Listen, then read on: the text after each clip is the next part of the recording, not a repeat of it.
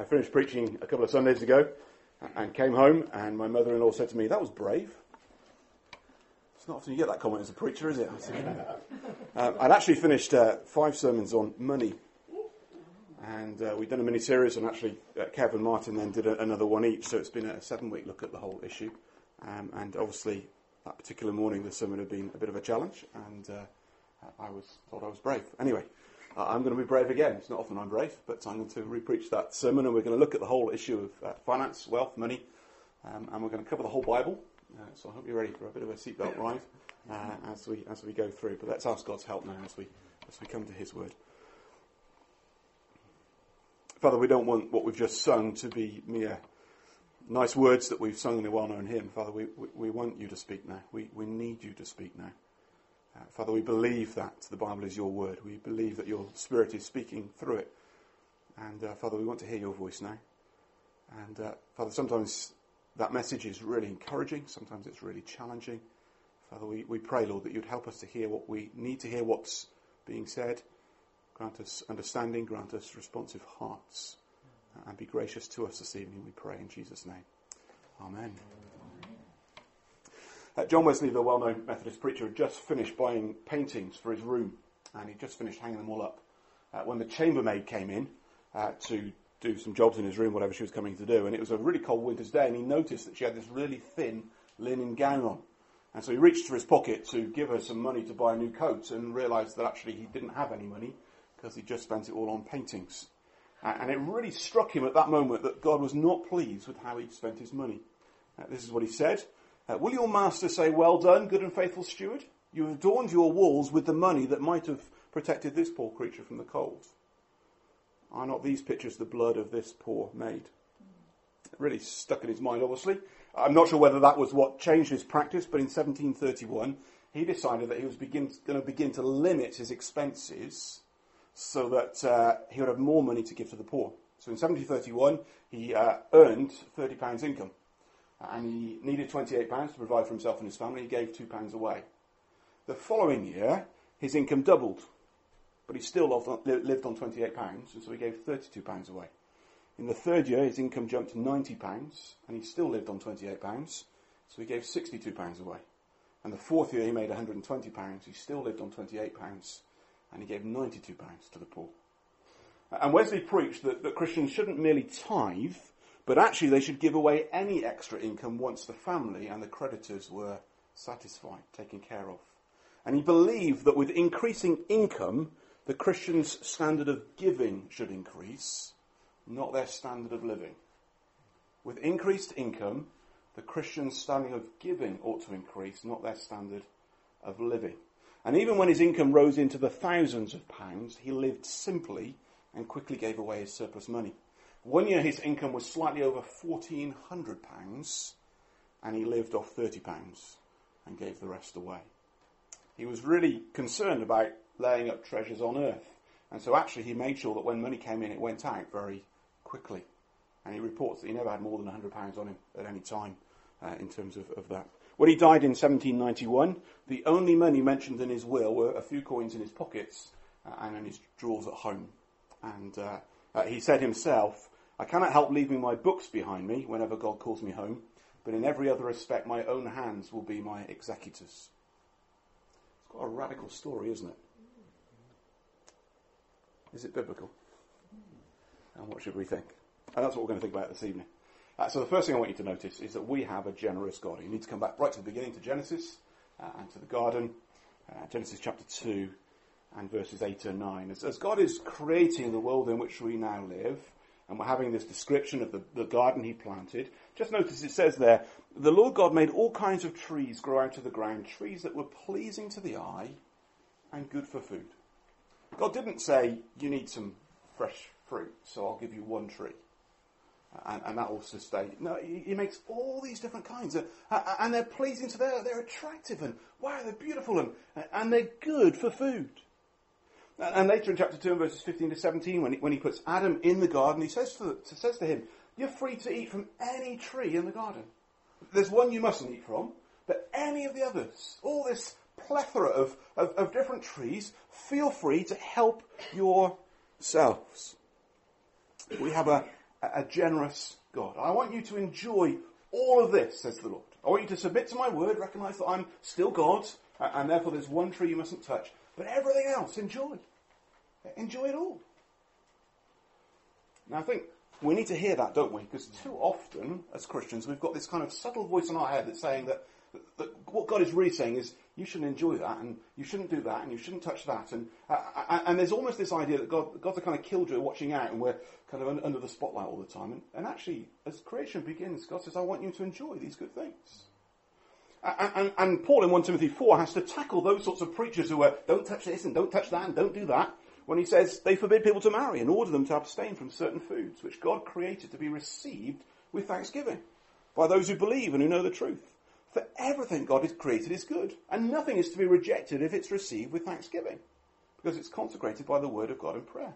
Paul, Paul is saying, we've got so much that we can enjoy.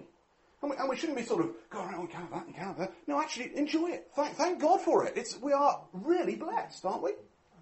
I mean, I, I get mesmerised going into the supermarkets these days. There's so much, you know, what, what, do you buy? You, know, you, you, don't just go looking for apples, so you've got all these, right, what, which ones am I going to have? What, you know, uh, and God's intention is very clear in giving this world to us. He's a generous God, isn't he? He's given us so much to richly enjoy. It's for our good, and it's for our enjoyment. Within the limits of his rule, but he's a generous God. And, and the God who made the world hasn't changed. Scripture tells us God doesn't change. He's still a generous God. He still loves to lavish good gifts on us, and he wants us to enjoy those good gifts with thanksgiving. So, we shouldn't be shy of, of, of recognizing that God is a generous God. He loves to bless us, and he's given us so much to enjoy. So that's the, that's the starting place we need to think about. We have a generous God. The second is we think about kind of the Old, Old Testament a bit more. I want you to notice Jubilee and judgment. Uh, in January, we started reading the Bible together as a church, and so we have a set passage for the day, and it's going to take us three years. And we've just travelled through Leviticus. Um, we're still talking to each other, and uh, we survived. Uh, it was a bit of a challenge. But as you read through Leviticus, you come to chapter 25, and, and there's this really strange concept of the year of Jubilee. Now, the basic principle is this. Back in, uh, forward in Numbers in chapter 26, God says, I'm giving you this land, this inheritance. Do you remember how it's described? It's a land flowing with milk and honey. Here is this generous God again, giving them a good land. And, and he says, if you're a big tribe, I want you to have a big patch. And if you're a smaller tribe, you get a smaller patch. Because actually I want you all to have a, a fair-sized patch. God is generously giving to everybody. But, but as they're given their, their, their own territory and their own sort of family uh, uh, plot, as time goes on, all sorts of things can come in and, and, and rob them of that, can't they? So it, it, may be that, that, you know, the husband of a family uh, has an accident and, it, and becomes disabled and, and isn't able to work the land and, uh, uh, and therefore they can't provide for themselves. And, and so actually their land can be kind of purchased by someone else and the money's given to them to help them survive, but, but they've lost that connection with their land. It, so it might be misfortune. It might be mistake. Someone just buys a bad crop of seeds and, and they're working hard, but it doesn't grow. And, and because of the misfortune, uh, the mistake then, they kind of lose their property a little bit. It might just be foolishness or laziness, you know, that the parents just can't bother to work and, and so they don't bother harvesting the land and, and so the family suffers. And uh, at this point, some people are getting richer and some people are getting poorer. But there's this wonderful reset button. You discovered the reset button on sort of electronic equipment. It's great, isn't it? When the whole thing just gets fouled up, you hit that button and it all resets. And, uh, and that's what the year of Jubilee was. It was a case of, you know, some people have benefited over the last few, last few years, some people have suffered, but now on this year of Jubilee, everything gets reset. Everyone gets back to what they were given. So that everyone makes sure they've got their own plot. Every 50 years, everyone goes back to the original distribution. And what it means is the rich can't get richer and richer and richer, and the poor can't get poorer and poorer and poorer. If you've had an accident within the family and, it, and it's caused a, a, problem maybe for a couple of decades, now, now this reset, and the next generation get a fresh chance to start again. If your parents were bone idle and didn't look after you and didn't provide for you, there's a reset button. There's, there's chance for the family to start again. It's a, it's a wonderful provision. And, and Leviticus 25 makes it very clear why this is. God, God says, this is my land, you're my people. And I want you to enjoy it together. I don't, I don't want you uh, taking advantage of each other, he says in verse 17. Um, he goes on to say, I'm the Lord who's brought you out of Egypt. I've rescued you. You're, you're not to treat each other as servants and slaves, verses 41 and 42. Uh, no one should be like that. Actually, I, I've, I've rescued, brought you to freedom. To, you're to enjoy this land. That, that's God's heart as He gives them the land. And as you read through the Old Testament laws, then all the laws about material resources are really restrictions on making sure that, that, that no one is gaining more and more, and, and others are, are losing out.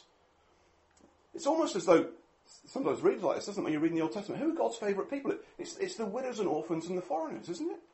God has a special heart for these people because they're the ones who can't provide for themselves. They're the ones who could be taken advantage of. And so there are lots of laws to, to make sure they're, they're looked after and, and cared for. And, and so as God's people go into God's land, as this greatly blessed people, there's this wonderful provision to make sure they continue to be able to share it together. But as we know, as you read through the Old Testament, God's people stray from God as they follow other idols, but they also stray from God's heart in sharing the good things together. And so the kings begin to amass more and more wealth and collect wives and other things as well as, as they're going on. Uh, and the rich begin to uh, start cheating others and taking advantage of the weak and the, uh, and the dispossessed. And, and actually, there's this material inequality and injustice that grows.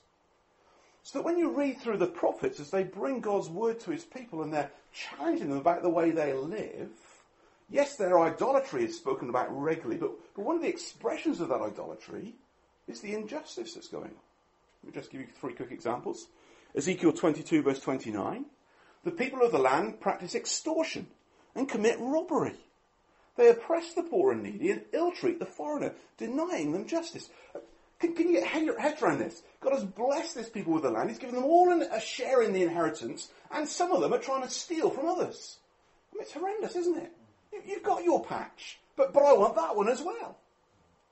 In Micah chapter 2 and verse 2, the prophet says, They covet fields and seize them, and houses and take them. They defraud people of their homes. They rob them of their inheritance. People are sitting in the promised land. That's the people of God with their patch. And they're sitting thinking, I like his. Now, how can I get hold of that?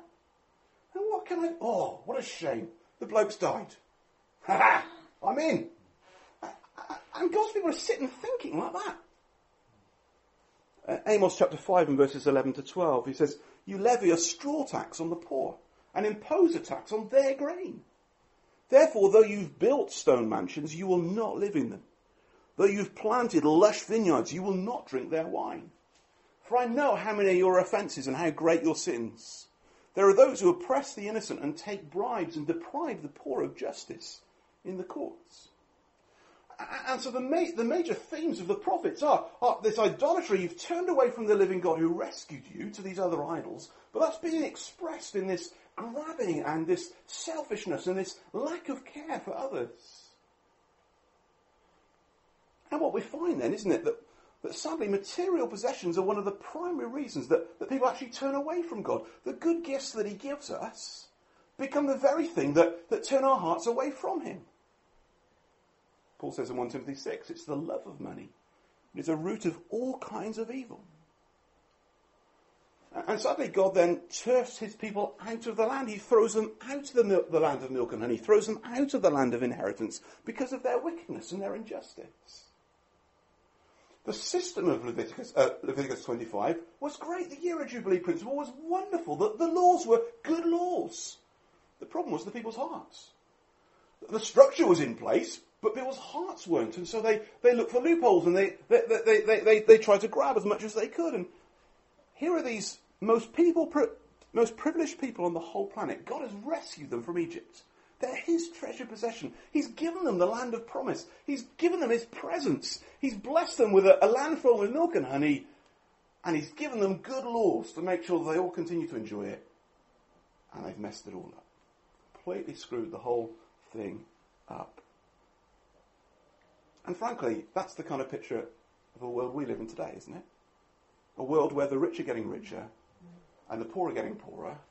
And it doesn't matter how much or how little we got, we're all looking to have a little bit more. And we don't care what it costs anyone else. And if God's people in God's land with God's laws couldn't get it right, what hope is there for a world that doesn't acknowledge God and doesn't want to follow his laws? So we have a generous God. We have this wonderful principle of Jubilee to make sure everything's shared and, and then God's judgment because it isn't. So, thirdly, this evening, he became poor to make us rich. This is the hope, isn't it? In our spiritual poverty and bankruptcy for because of our greed and selfishness, we deserve God's judgment. We deserve condemnation. We've got nothing to offer God but debt. We've got no merit of our own because of our selfishness. But this generous and good God sends his Son. And his Son willingly leaves his riches in glory to enter our poverty. And that's what we read from 2 Corinthians 8 and verse 9, isn't it? For you know the grace of our Lord Jesus Christ, that though he was rich, yet for your sake he became poor, so that you through his poverty might become rich. So, so different to his people of the Old Testament. The rich saw the poor as a means to get richer. Jesus, in his riches, steps down into our poverty to make us rich. I think it's worth, isn't it, just stopping on a regular basis and thinking about that step down. Thinking about the Son of God, mighty God, centre of the worship of angels in glory, in close communion with his Father, in purity and holiness and majesty, becoming a baby. That I just that still staggers me, incomprehensibly contracted to a span. It's just that's just staggering, isn't it? But, but not just any baby, a, a, a baby that's born in poverty and in a sick and polluted world. And 2 Corinthians 8 verse 9 doesn't tell us that he became poor because to be poor is a much more spiritual thing to be. Because that's the lifestyle we ought to embrace. No, he came to be poor to rescue us from poverty. He came to make us rich the good and generous God doesn't want people living without His blessing. He wants us to enjoy His good world. He wants us to enjoy the good things He's provided. And so Jesus willingly embraces our poverty. He experiences the worst of our worlds.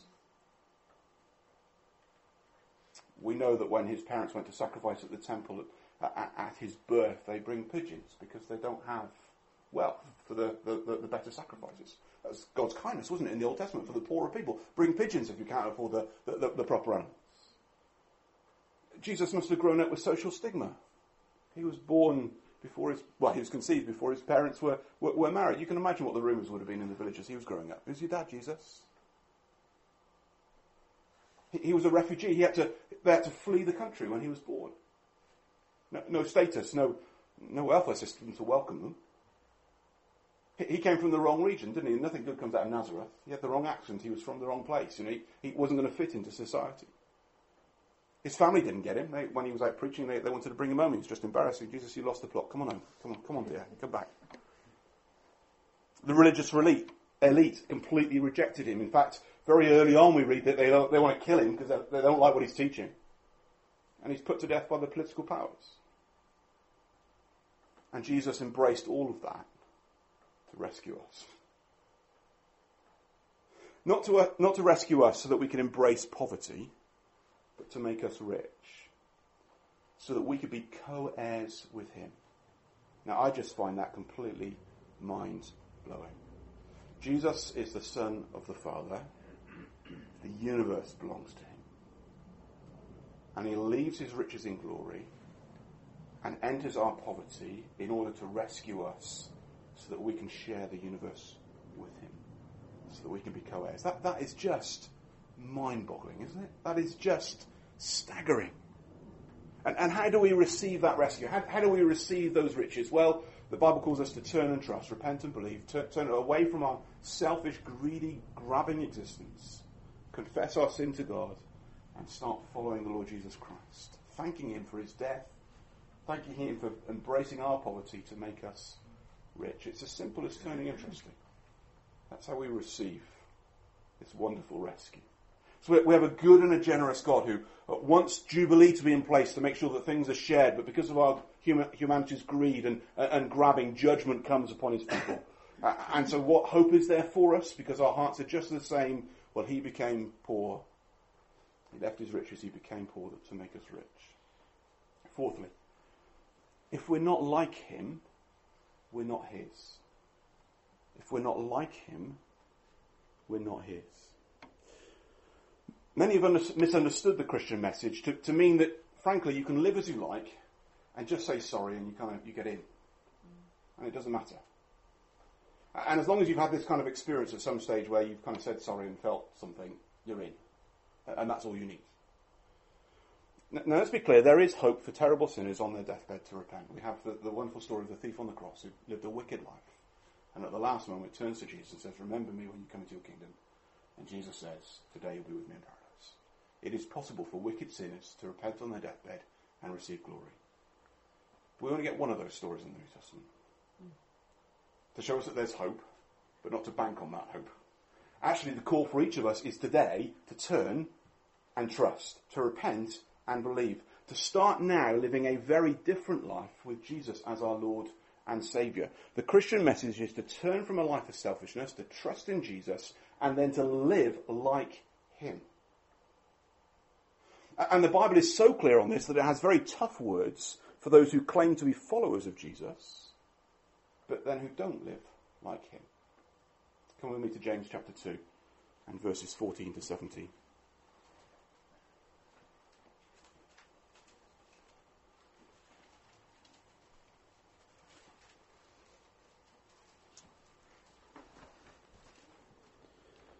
Sorry, I've got the NIV in my notes, so it'll be slightly different to yours. What good is it, my brothers and sisters, if someone claims to have faith but has no deeds?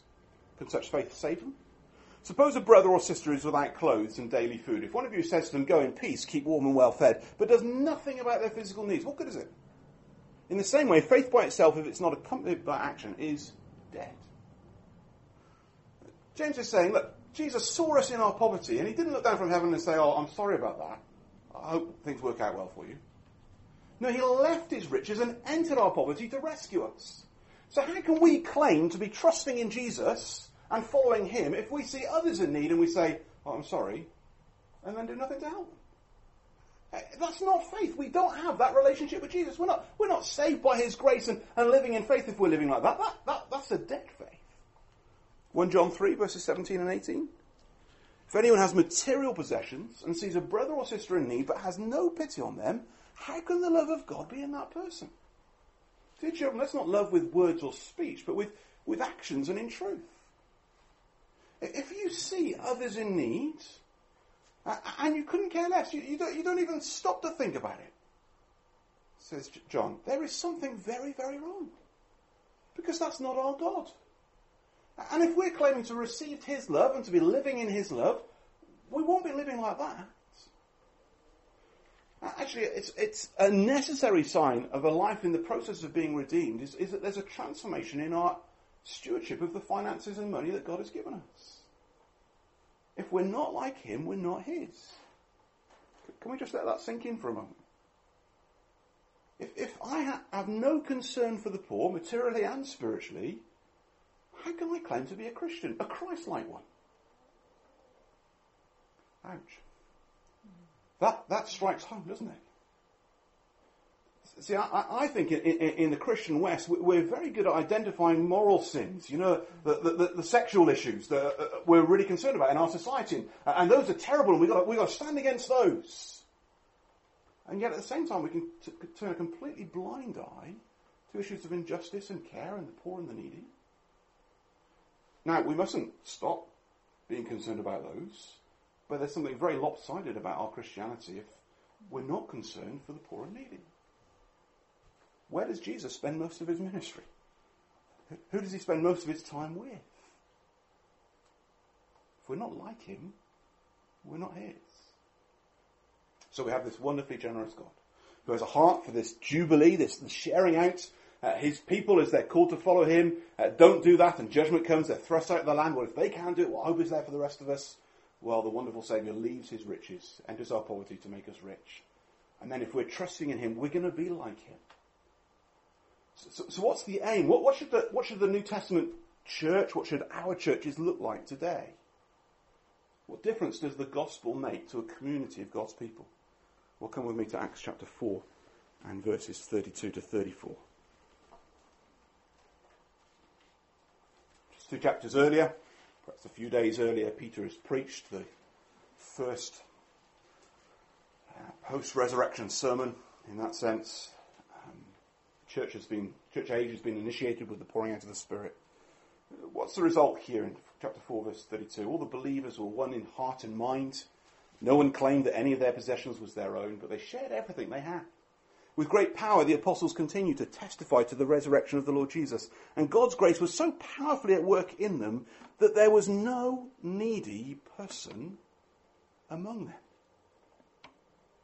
For from time to time, those who owned land or houses sold them, brought the money from the sales.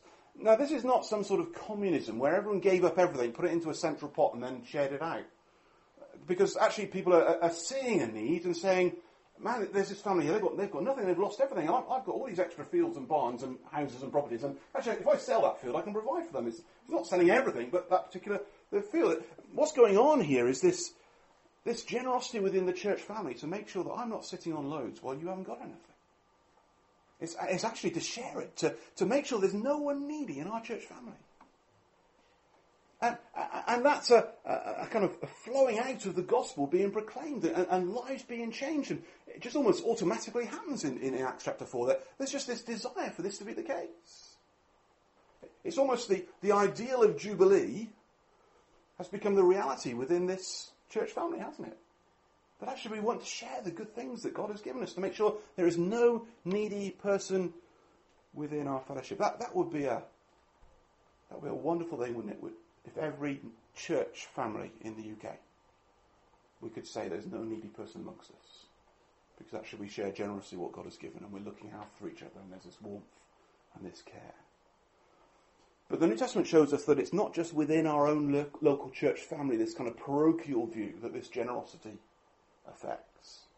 And that's why I asked for 2 Corinthians chapter 8 to be read earlier. What's going on in 2 Corinthians chapter 8? Paul is writing to the Gentile Christians in, in what we now know as Greece. And he's encouraging them to give a gift to the poor Jewish Christians in Jerusalem. Now, there was a time when the Jewish Christians were spiritually wealthy and they sent out the apostles and supported them in their ministry to take the gospel to Europe. And out of their spiritual wealth, they, they, they shared the gospel, and these people have come to faith. And Paul is now saying, I want you to turn your plenty to, to share with them in, in, in their need. Listen to verses 13 to 15. Our desire is not that others might be relieved while you're hard pressed, but that there might be equality. At the present time, your plenty will supply what they need, so that in turn their plenty will supply what you need. The goal is equality, as it's written, the one who gathered much did not have too much, and the one who gathered little did not have too little. Paul is saying, in your financial um, uh, well-offness, that's not a correct term, is it? But in your, in your, in your, in your wealth, share with the, the Jewish Christians who, who are a long way away, who you've probably never met, actually. But you've heard they're in need and you want to address those needs. And it's very interesting there in verse 15 of 2 Corinthians 8, he quotes, well, what does he quote? The one who gathered much did not have too much, and the one who gathered little did not have too little. He's quoting from Exodus and God's provision of the manna for his people. And this idea that for everyone there was enough for every day. And what God is saying is that uh, amongst the Christian families across the world, there is enough between us to ensure that everyone has got enough for every day. But actually, we need to be sharing out.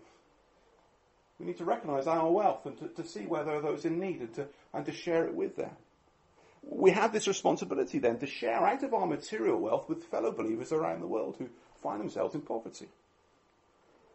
Now, this is not straightforward. It is really complex. Where do you start? How do you actually give in such a way that it's going to help? There are all sorts of minefields around this area, and there are all sorts of concerns, and we could almost do with another dozen sermons to, to pack, unpack all the wisdom on how we do this wisely. But the reality is that we could spend a, a lifetime working this out and still not get it completely right. But actually, the principle is clear and that, that the heart's desire is clear, we want to share the good things that we have with others who are in need.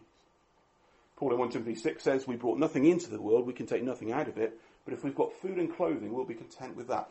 There's the bench line. There's, there, there's the baseline. If you've got food and clothes, that's all you need. And if you've got food and clothes and you're all dressed, and I suspect you've probably all eaten very well today, actually we've got everything we need. And so everything else can be shared is what Paul is saying in 1 Timothy. Because there's lots of people in this world today who haven't got clothing, and they haven't eaten today. And perhaps haven't got a prospect of eating tomorrow. So, in a sense, once you've got the baseline covered, food and clothes, start sharing. Now, who with and how, you've got to work out. You've got to use your mind. You've got to think about that. You've got to pray about that. But that should be our heart. Now, I have to say, I've been really exercised by this, preparing this series of sermons. I grew up in a family which, which, which tithed. And so I just adopted that practice. That's what my parents did. I, have always done that. I've always tithed my income. But the kind of thinking is, I've given the tithe, and then the rest has got to cover everything else. And it just kind of goes in and out.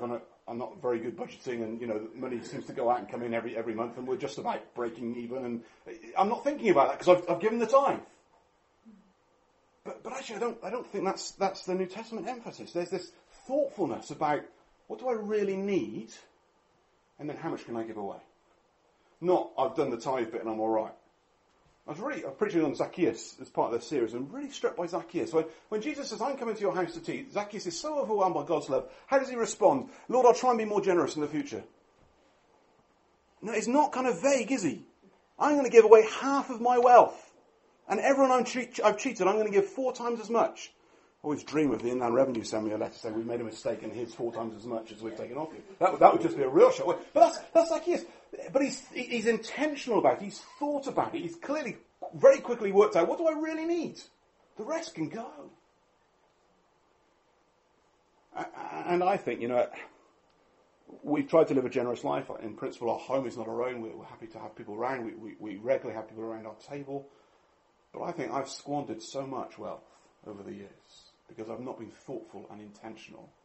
And I'm not sure my generosity has always gone to the most needy.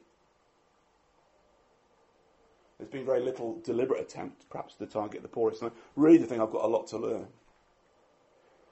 But there's a, there's a simplicity in terms of the impact of the gospel on an individual life. I love Ephesians 4, verse 28. Paul is writing to the Ephesian Christians and he says, Anyone who's been stealing must steal no longer. You tell him, Paul. Fancy stealing. That's a terrible thing to do. Tell them to stop. But they must work, doing something useful with their own hands. You tell them, Paul, we don't want any of these idle scroungers around, you know. You tell them to work, Paul that they may have something to share with those in need. Hang on, Paul, hang on. Hang on, you know, I've, I've earned my crust. But what's Paul saying? Actually, the ideal is for everybody to be working, to earn, to, to acquire, not just for myself, but actually to share with others. That, that, that's healthy Christian life. That's the difference the gospel should make for all of us. The aim is equality. Within the fellowship, there was no needy person. Paul says that to the Corinthians, I want you to give to the Jewish Christians so that, not so that you become poor while they become wealthy, but actually we share the good things so that everybody has enough. Now, we live in a society that's obsessed with equality. But I think actually it's a very selfish equality. I'm a minority, I want my slice of the pie.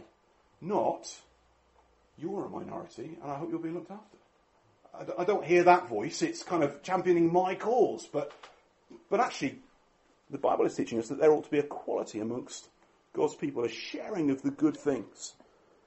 And so I've been really struck by the, the sentence. We should seek to live simply to let others simply live. And I don't think we live very simply in our world today in the West. It's very easy for us, isn't it, to look at others who've got more than us and think they're rich, we're not. The reality is we're in, we're in the top small percentage of the world, people on this planet in terms of wealth. We have so so much? And can we live more simply to help others simply live? So, we have a generous God who loves to give good things to his people. Uh, he set Jubilee at the heart of the Old Testament to make sure that everyone had a share, but the hearts of the wicked hearts of his own people meant that judgment came because they weren't going to share it out. What hope is there for us? Well, Jesus Christ left his riches in glory and entered our poverty to make us rich. And we, if we're Christians, need to be like him, otherwise we're not his. And what happens then is the gospel changes his people. The aim is equality. We want to share the good things out amongst us. But let me finish with this. The end is co-heirs of the inheritance. You see, it's very easy to look at living a generous life and feeling as though we're missing out. If the baseline is clothes and food, that top mark car I've had my eye on, which has got all those extra bits which would be really nice. Do I really need that? Actually, could I miss out on that and have a lower model and give the extra to those who haven't got anything? am I really missing out now? As a young person, can I buy the, the non-label clothes? Because actually all I need is clothes. I don't need the really expensive stuff. And but then am I going to miss out and I'm going to be out of the, out of the crowd and, and really picked on and, and, and, laughed at and mocked? And actually, am I, am I going to really miss out by living simply? Well, the good and generous God, who made a good world with many good things for us to enjoy, who then sent his Son, who embraced our poverty to make us rich, is one day going to come back and take all those who are following his Son in generosity to a new heavens and a new earth, where they are going to be co heirs of everything. Mm-hmm. Are we going to have missed out? Are we going to have lost out for living simply?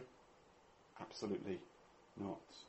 Romans 8, verse 17. Now, if we're children, then we are heirs, heirs of God and co-heirs of Christ. I don't know if you've ever had that fantasy of some rich relative kind of dying that you didn't know you had, and then the check coming through the post for a million pounds. Oh, what a wonderful, what a wonderful occurrence! You know, I'm an heir. Wow. Well, frankly, you are an heir, and with a better inheritance than even even that. You know, you're, you're a, you're a co-heir with Jesus. You're a child of God. But how does Romans 8 verse 17 finish? If indeed we share in his sufferings in order that we may share in his glory actually following Christ calls us to a life of suffering, calls us to a life of actually uh, giving up some of the pleasures and privileges because we want to share them with others out of generosity. And we're going to reign as co-heirs with Christ. Let me just read 1 Peter 1 verses 3 to 5. I think these, these verses are just so wonderful.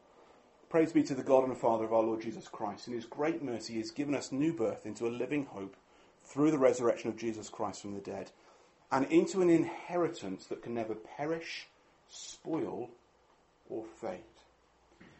Here is something that we're going to inherit that cannot lose its value, cannot fade, cannot perish, cannot spoil. And then he goes on to say, that inheritance is kept in heaven for you. So this everlasting inheritance that, that can't lose its value or, or be lost is being kept safe for you. Uh, my, my, my wife's parents had a pension and they lost in one of the economic crashes, I think 20, 30 years ago now. All their pension went. The, the, the fund it was in went belly up and they've lived off state pension, you know, all their, through, through their retirement. So they lost everything. They, they invested wisely, it seemed, you know, trying to save for the future, and it's all gone. Peter is saying, we've got this investment for the future, and it cannot be lost. It's not going to rust or corrupt or fade, and it's being kept in heaven for you. But then he goes on to say, you who through faith are shielded by God's power until the coming of the salvation that's ready to be revealed in the last time. Not only is the inheritance being kept safe, but you're being kept safe, so you'll get the inheritance.